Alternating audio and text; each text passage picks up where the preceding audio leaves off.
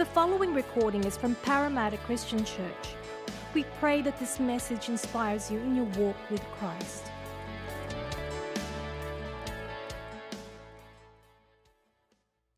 Excellent. Good morning, everyone. Good to see you all here. We're continuing our series uh, that we began at the beginning of January. It was called Unless. Uh, this is our last Sunday. Next Sunday, we'll be starting a new series, which interestingly will be very connected to the topic that we're looking at this morning. And I want to do this morning a little bit differently. It's my first sermon back after being on holiday, so I'm a bit rusty. Um, so I thought I'll do it a little bit differently. And we're going to do it um, with a bit of crowd participation, doing a bit of group learning.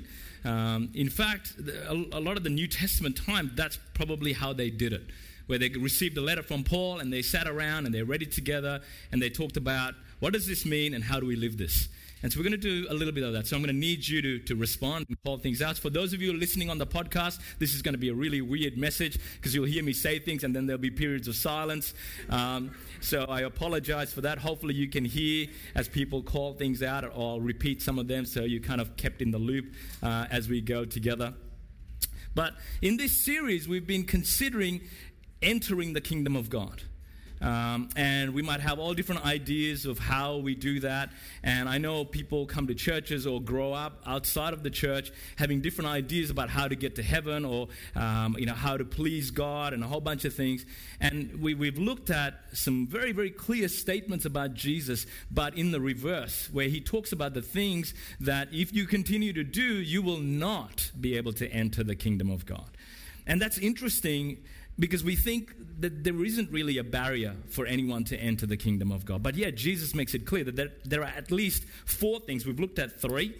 Uh, one of them is unless you're born again, and we looked at what that meant, you can't enter the kingdom of God.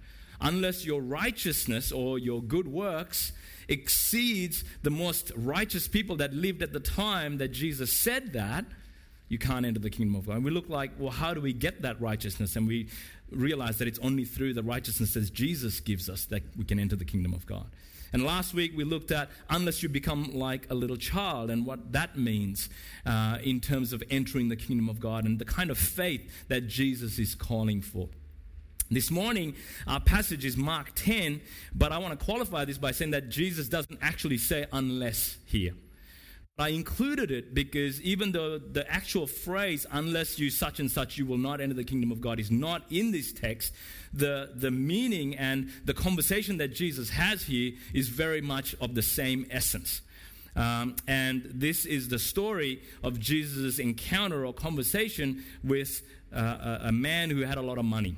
And so, if you want to turn in your Bibles, and, and this is one of the reasons why we encourage you to bring your Bibles because I'm not going to put it up on the screen you need to have your Bible open and be looking at this because I need you to think about what's going on and then answer back. So if you have a phone, grab it, put this passage in because you'll need to be reading along. If you want a hard copy Bible, there are some just at the front. Feel free to go and grab one so you can follow along. Uh, Mark chapter 10, and we begin in verse 13, which interestingly is the text that, that Rohan was kind of referring to when we looked at unless you become a child. And I wanted you to see this context.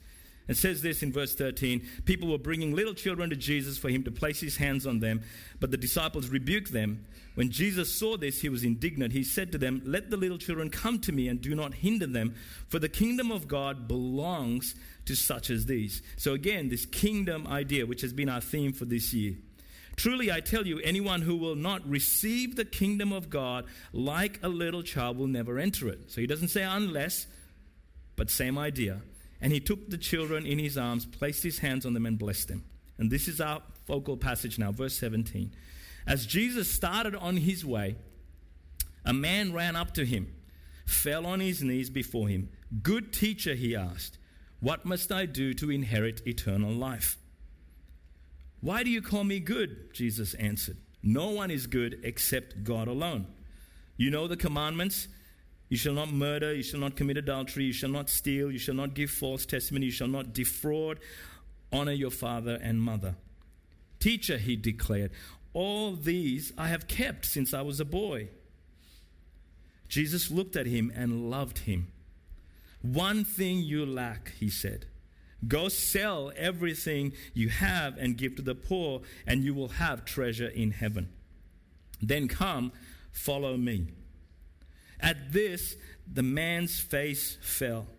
He went away sad because he had great wealth. Many commentators said that that's probably one of the saddest verses in the whole Bible.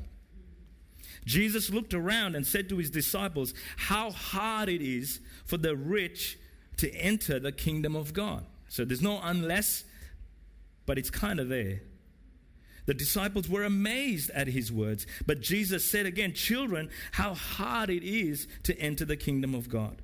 It is easier for a camel to go through the eye of a needle than for someone who is rich to enter the kingdom of God. The disciples were even more amazed and said to each other, Who then can be saved? Jesus looked at them and said, with man, this is impossible, but not with God. All things are possible with God. Father, we come before your word in reverence and awe and with great expectation that you want to speak to our hearts. And so we pray, Lord, will you open our hearts to receive your word? Help me to communicate it faithfully. Help us as we discuss it together to learn from each other that we might grow together into the fullness of Christ. In Jesus' name. Amen. So, the first thing I want us to think about is the man in this story. What do you notice about him? What do you know about him? Now, this account is in three of the synoptic gospels Matthew, Mark, and Luke. And if you want the cross references, uh, it's Matthew 19, 16 to 30, and Luke 18, 18 to 30. And we glean different things from all three of those passages that talk about him. But from what you know of this man and from what you know in this text, what can we uh, uh, determine about this man. He's rich, yes. That's kind of right there. What else? Someone else? He kept the commandments. So he was a moral person. He was a really good guy.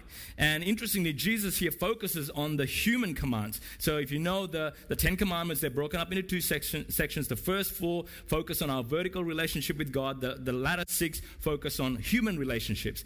And the way the Jewish mindset understood it, if you did the first four, then you would do the second six.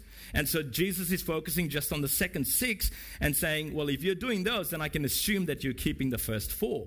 And so that's why only the latter six are mentioned here. Yep, moral person, good person.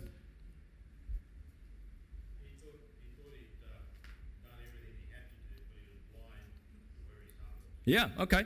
So he, he well, I'm wondering if he actually thought he was doing everything because for some reason, even though he was a really moral person, it seems like he's coming to Jesus, maybe because he'd heard about this new rabbi, this new teacher who was teaching some different things um, that was different to how the Pharisees and the teachers of the law had been teaching. And he was intrigued because somewhere inside of him, maybe there was this sense that uh, maybe I'm missing something. Otherwise, why would he come and say, Jesus, what must I do to inherit eternal life? Because according to the Jewish mindset, he was doing everything. But there was something niggling inside of him that maybe made him think, ah, I just want to make sure. Maybe there's something else I'm missing. But yet, fair point, Valerie? Yeah. So there's, I love that. There's an eagerness here. He's running to Jesus, and there's great respect for Jesus. He says, Good teacher. He falls on his knees, and he's actually inquiring, he's searching, he's seeking, he's interested in spiritual things. Yep.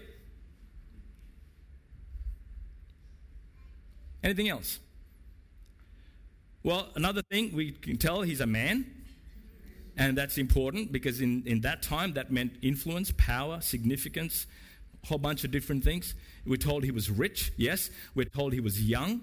Uh, in one of the other accounts, uh, which is also important. You know, uh, we're also told that he was a ruler, uh, so he had influence and power and authority. So in every way, this guy had it all together. If you put it all together, he was a moral guy, young man, powerful, rich. He was a good guy supposedly, doing good things, loving people, being generous, helping people, honoring people, all of these things. Here's the point I want you to see here. In spite of all of that, and one of the other things we missed is that he was loved by Jesus. He was loved by Jesus. It's, we're told there that Jesus looked at him and loved him.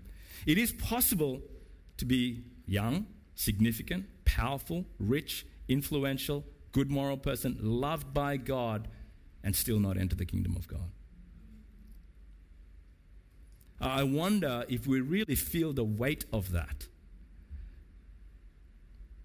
Because so often, even though we know the gospel and we understand that we're saved by grace through faith in the finished work of Christ, somewhere along the way, it always still creeps into our hearts and minds that if I am just more of this, then I can enter the kingdom of God. And I know that there are many people in our culture who would think, man, this guy, out of anyone that you can think of, should be eligible for entrance into the kingdom. He was blessed, rich, successful, influential, powerful, moral, loved by God, loved by Jesus, and he still misses out. Profound. It ought to give us cause to reflect on how we think about the badges that we can put on ourselves, on the things that you know make us feel significant and powerful, and all of those things. So let's think a little bit about this man's problem. What do you think his problem was? He couldn't give up his money. He loved money. What is the one thing he lacked? Jesus says, Yeah, great, awesome. I'm not debating you about your mor- morality. Yeah, I can, I can affirm that. But there's one thing. One thing. What's the one thing? Give. Generosity. That was his problem. He wasn't generous, which is interesting because the, the law, you know, talked about a whole bunch of things about kind of looking after your neighbor and uh, not defrauding people, and so not stealing. But maybe, yeah, he just wasn't generous. What else do you think might be his problem? Or what are other thoughts about what you think his problem might be? Ben. yeah, his treasures were here on earth. And that's referring to a passage uh, in Matthew's gospel where Jesus talked about treasures, storing up treasure in heaven, and where your, your treasure is there, your heart will be. Yeah? Yeah, I think that's very, very insightful. Where, where do you get that from? Because he's asking, what else must I do? Yeah. So, yeah, very, very interesting. And I think that's getting to the heart of what this man's real problem was. I think he had, like many others, and as we'll see in this account, even the disciples to some extent had this mentality of salvation being something you could achieve or you could attain.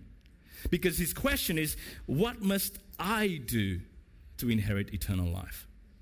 And then he goes on to affirm when Jesus says, Well, these are the things the law says you need to do. He says, Tick. I've done it. And so when Jesus begins to kind of focus in on the, on, on the real issue of this man, and he says, One thing you lack, I think, I think you're right in, in saying that it was this self reliance. It was this idea that I can attain, I can achieve my own salvation. And we'll, we'll come back to that and we'll pick, pick that up a little bit more. But since we've, like people talked about love of money and money and stuff, let's talk a little bit about money. So next month, our whole series is going to be looking at money.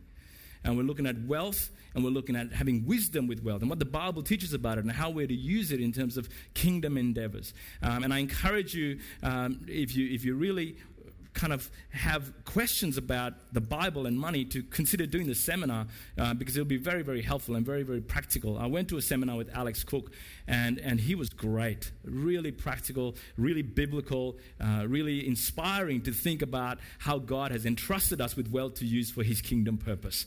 Um, so I encourage you to sign up for it. And so we're going to be spending the whole month looking at the wisdom in Proverbs about this whole idea of wealth. But for right now, let's talk about money. So if we're saying that it's this rich man, maybe he was rich, maybe he was greedy, maybe he was selfish, maybe he was not generous, maybe he loved money too much, maybe his heart was preoccupied with things on earth and not things in heaven.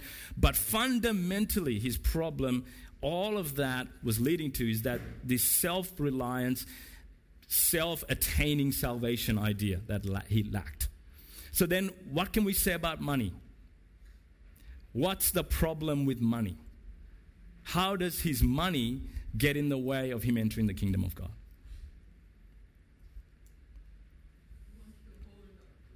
He wants to hold on to it. He loved money, so his heart pursued it. Yep. Any other thoughts? Absolutely. A lack of trust in God. Yep. Any other thoughts?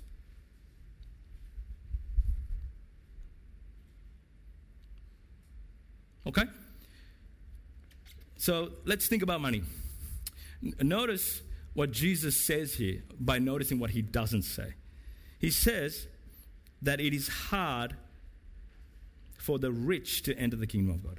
How hard it is for a rich person to enter the kingdom of God. And he uses a metaphor. Uh, The, the camel going through the eye of needle. Now, again, commentators and people have thought this means a whole bunch of different things and said, oh, you know, there's a gate that was called the needle gate and the camel. There's no historical evidence for any of that. What Jesus seems to be saying is, you know, the biggest animal that you know in Palestine at the time? Camel. That's the biggest one. The smallest opening that you would know? The eye of a needle. That's it. Can you take that big camel and put it through the eye of a needle? That, that's the metaphor. It's, it's just that. And it's meant to convey the very thing that the disciples get. It's impossible. Impossible.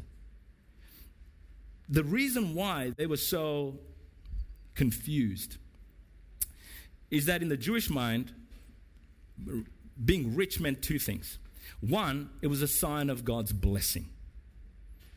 Abundance, wealth, riches it came from the hand of God. And we see in the Old Testament that idea when you, when you uh, obey God and you, you live the covenant and you're faithful to the covenant, God promises abundant blessing. So it was seen as a sign of blessing. And while the poor uh, are, uh, in the Old Testament, particularly, are people who are um, special to God and close to the heart of God, and, and the scriptures tell uh, the rich and others to care for the poor and, and, and look after the poor, there was still that mindset that being poor was not a good thing. It, was not, it wasn't a blessing to be poor. So they're confused that, okay, so money, richness in this time was seen as a sign of blessing and a good thing.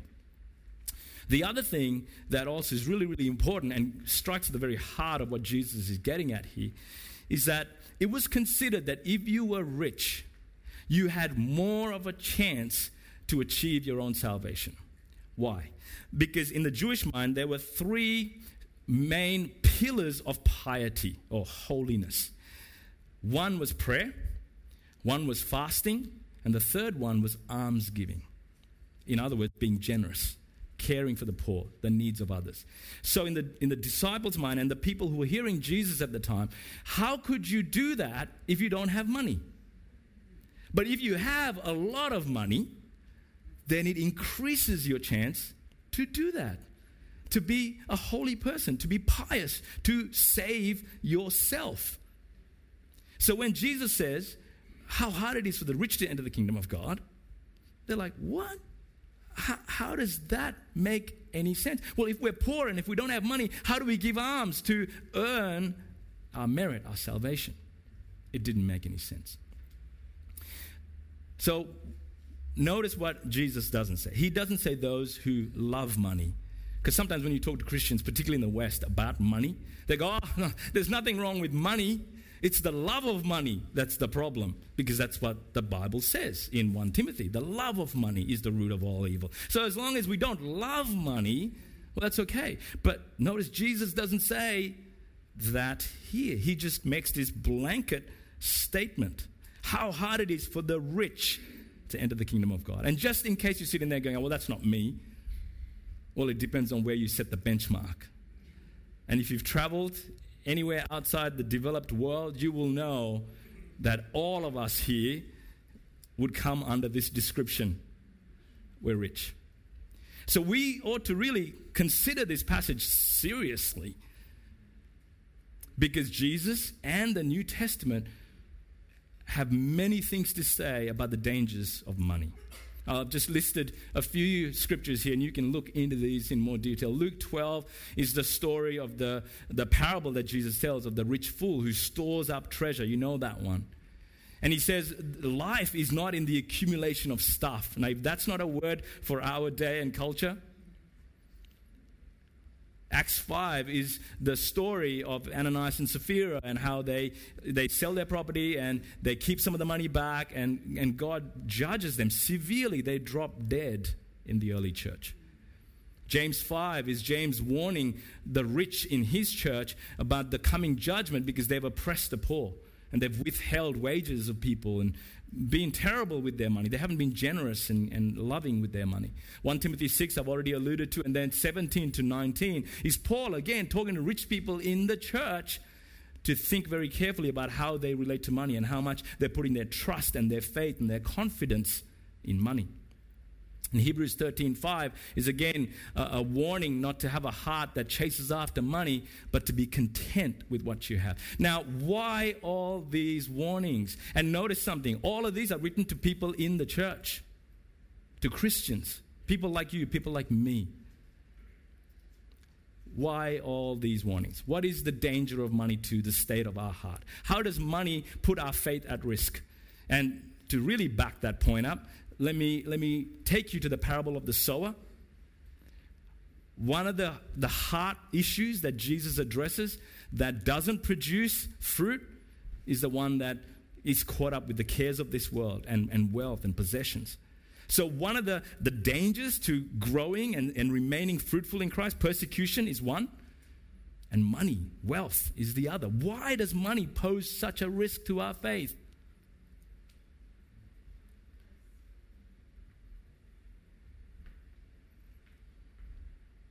I'll take your silence as being your thinking.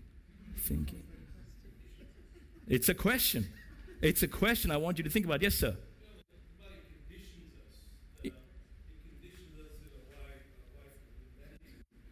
It conditions us.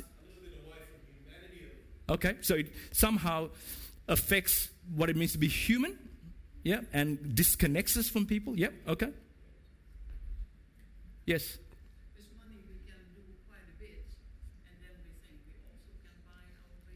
Okay? Yeah. So money gives us power, control. Yeah, let's think about what does money give us? Security, yep. Comfort, absolutely. Pleasure, definitely. Status, yes. More temptations, yes.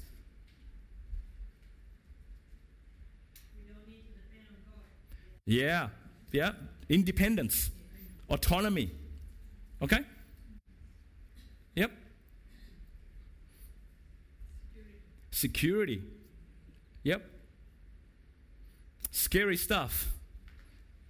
So you can see, and I want to show you this vividly. Many Christian thinkers and, and uh, Bible teachers and commentators have come up with this idea that all our sin, really, if it, you reduce it all down, it comes down to idolatry. It comes down to the violation of the first commandment and the second commandment. Love the Lord your God with all your heart and do not have any other gods before me. And that's really at the heart what's going on for this young man. He, he was violating the first and the greatest commandment, which is love the Lord your God with all your heart. His heart had a different God a different idol, and it was money. But lest we think that Jesus is just thinking about money here, I want you to pause. I think Jesus is talking about everything that poses a threat to our allegiance, our worship, our devotion to God. Idolatry is really at the heart of this conversation. And so many Bible thinkers have kind of said, really, any sin that we can think about, we can probably reduce it down to a root idol. And they've kind of come up with four that they think are behind just about every other thing. And I've made this easy for you to remember because I think these are significant things for you to remember and reflect on every time you struggle with something. And I've worded it in such a way that it's APCC. So you never forget it, right? APCC. So the four root idols, one, are approval. Approval. We want approval. We want validation, affirmation, acceptance. And our greatest fear is rejection or shame.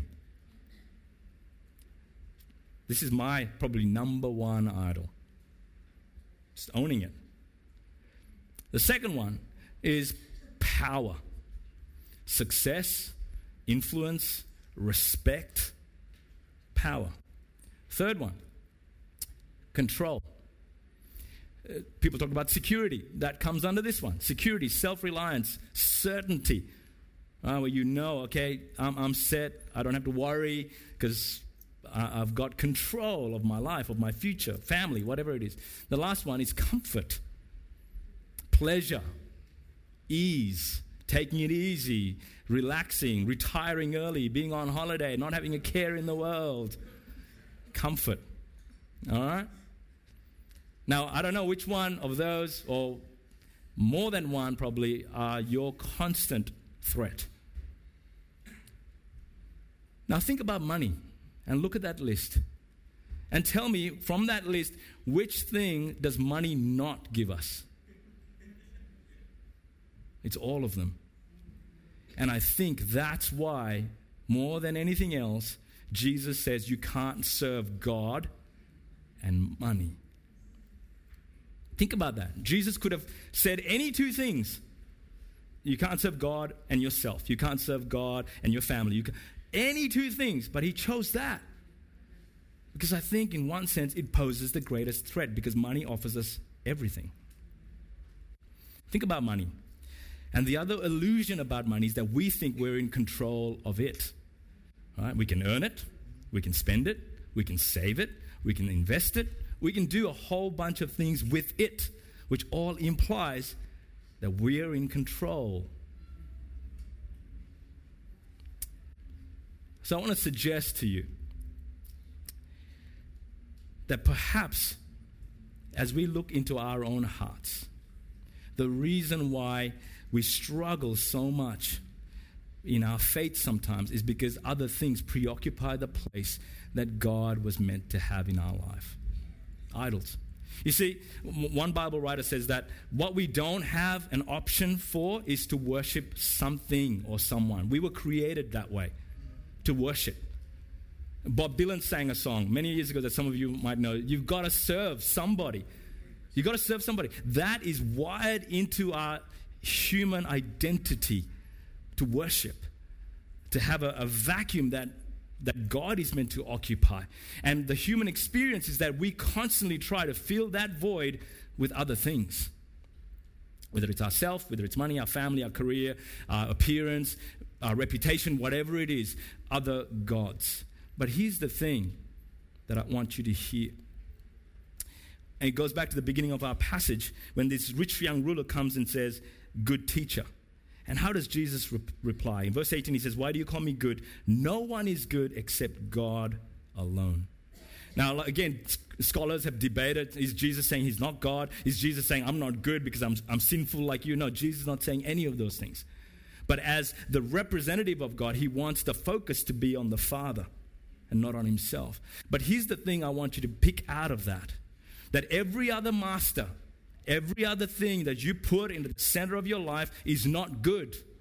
That's what Jesus is saying. There's only one person that belongs in that place because there's only one person who is good. Who, as you serve and as you worship, you can trust because he desires what is best for you. And even though you have this illusion that if you have more money, you will have more control and more security, it's a false impression. It's an illusion. It's the illusion of security and control that you have. Only the good one who has your whole life and future in his hands can be trusted to be secure in. And we know that because this same God demonstrated his goodness by extending himself on a cross. So let's talk very briefly as we wrap up about the remedy. The remedy. And my message this morning is entitled, Unless You Let Go. Unless you let go, you will not enter the kingdom of God. And Jesus says it to this man. He says, You gotta, you gotta get rid of this stuff. He says, Go sell everything you have and give to the poor, and you will have treasure in heaven. Then come follow me. Again, Jesus is not saying that every disciple that wants to follow him has to sell everything and follow him. This is not prescriptive for everyone who wants to enter the kingdom of God. It is for this man because it was his idol. The principle is well, what is the thing that constantly gets into the center of your heart and your very soul and your very, the core of your being? Are you prepared to let go of that?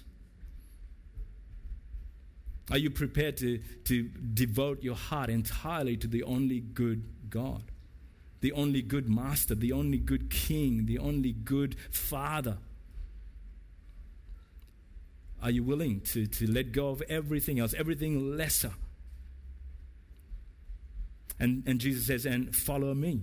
And follow me. And in chapter 8, of Mark 34 to 38, Jesus expands on what that looks like. He says, If anyone wants to follow me, he must deny himself, take up his cross, and follow me. And Jesus immediately follows this section by talking about his death and his resurrection. Where Jesus wants him to follow is follow him in the way of the cross, follow him by trusting in his coming death and his resurrection for his salvation, not in his own attainment, not in his own achievement, not in his self reliance, not in his control, not in his ability to do enough good works because he had the money to earn God's favor, but to say, I can't save myself, which is why Jesus responds saying, It is impossible to do this. It is everyone can be saved, everyone is welcome into the kingdom, but it is impossible to save yourself. Only God can do that as He reveals His love and His grace and reveals the cross in your heart. It's impossible. But with God, all things are possible. You see, all of us are invited into the kingdom, but we've got to come God's way. And unless we do that, we will not enter. And that's the whole point of all our Unless series. We've got to come God's way. We've got to be born again. We've got to embrace and accept His righteousness. We've got to, interestingly, as Jesus says in verse 15, truly I tell you, anyone who will not receive the kingdom of God like a child, it's not about what must I do, but to receive the kingdom as a gift. Unless we do that, we will not enter the kingdom of God. Unless, like a child, we trust in the finished work of Jesus on the cross and his resurrection, even though we might not fully understand how does that save me? But I trust Jesus and I embrace him. And I've got an image, and I'd like the band to jump up, that I think summarizes this beautifully. Are we willing to do that? Are we willing to let go of what we put our security in? Whatever that idol is that is in the center of our heart. And for some of us, it might be our wealth and our riches and our stuff that gives us that illusion of control and security. It might be our reputation, it might be our career, it might be our physical health, it might be a whole bunch of things. But unless we let go of that trapeze, we will never enter the kingdom of God. You know, it's impossible to be a trapeze artist unless you're willing to let go of the trapeze you're on. Otherwise, you're just on a swing. But that's what Jesus calls us to. And let me tell you, it is terrifying. Because there's always a gap between when you've let go and you feel the hands of Jesus grabbing a hold on you. But I want to tell you, you can be confident that those hands will be there because those same hands were outstretched for you on a cross, nailed, absorbing the wrath and the anger of God for your idolatry, my idolatry, your sin, my sin, your rejection, your rebellion, your vilest act, which all comes down to a root idol of saying, I want to be autonomous independent, do my own thing, be my own God. And how offensive that is to the God who created us to know Him and love Him and worship Him in devotion. And those hands were stretched out, absorbed the just judgment that we deserved, and those same hands will be there to grab you and never let you go. I want to finish with just this concluding thought. In Matthew 22, Jesus tells the parable of the wedding banquet. And he talks about this king who wanted to throw this big party. And all these people are invited, and, and he sends his servants out to tell all these people who are invited come into the king's banquet, which was a metaphor for the kingdom of God. And people give excuses and say, oh, no, I can't, I, I got this, I got that, and some beat up the servants, and it doesn't end well for them. And then the king says, I want you, my servants, to go into the highways and byways and invite everyone, everyone to come into the kingdom to enjoy this feast. And all these people come in and they're all seated there, and the king comes and he's looking at his guests, and then he sees this one guy. And he's sitting there and he's not wearing wedding clothes. And he gets ejected. Now, I don't know what that means in terms of heaven, whether there'll be people in heaven who get ejected. Uh, I don't think that was the point that Jesus was trying to make there. The point that Jesus was trying to make is that everyone's invited, but you gotta come the way that the king has made for you to come, which is to receive as a gift the wedding clothes, his righteousness that he gives you. And if you try to come on your own, you'll be found out. And you'll be found out that you cannot enter the kingdom of God because you don't have the king's clothes. And so this morning, I don't know where you're at in your journey of faith, and maybe you've been part of our church for a while, and, and you, you're yet to really make that leap of faith where you let go and you surrender and you trust Jesus to save you. He's the only good master. And maybe you're here and you've been walking with Jesus and you recognize the constant threat to you continuing to follow Jesus this way wholeheartedly. Because you recognize that other things are grabbing, trying to grab onto your heart. And sometimes you're giving into them. And you recognize the slow creep of idolatry into your own heart in lots of different ways. And this is an opportunity for you to examine your own heart. And we're going to sing I Surrender, which I thought was a profound song for us to sing. Sorry. What were you going to sing? Okay, old song. Great, we can do that one. And I want you to examine your heart. And I invite you today, let go. Let go and put your hands in the hands of Jesus. Why don't you bow your head, close your eyes, and just take a moment as the band starts to sing, and then we'll join them. Thank you for listening to the Parramatta Christian Church podcast. To hear other sermons or to find out more about our church, please visit our website at pcc.org.au.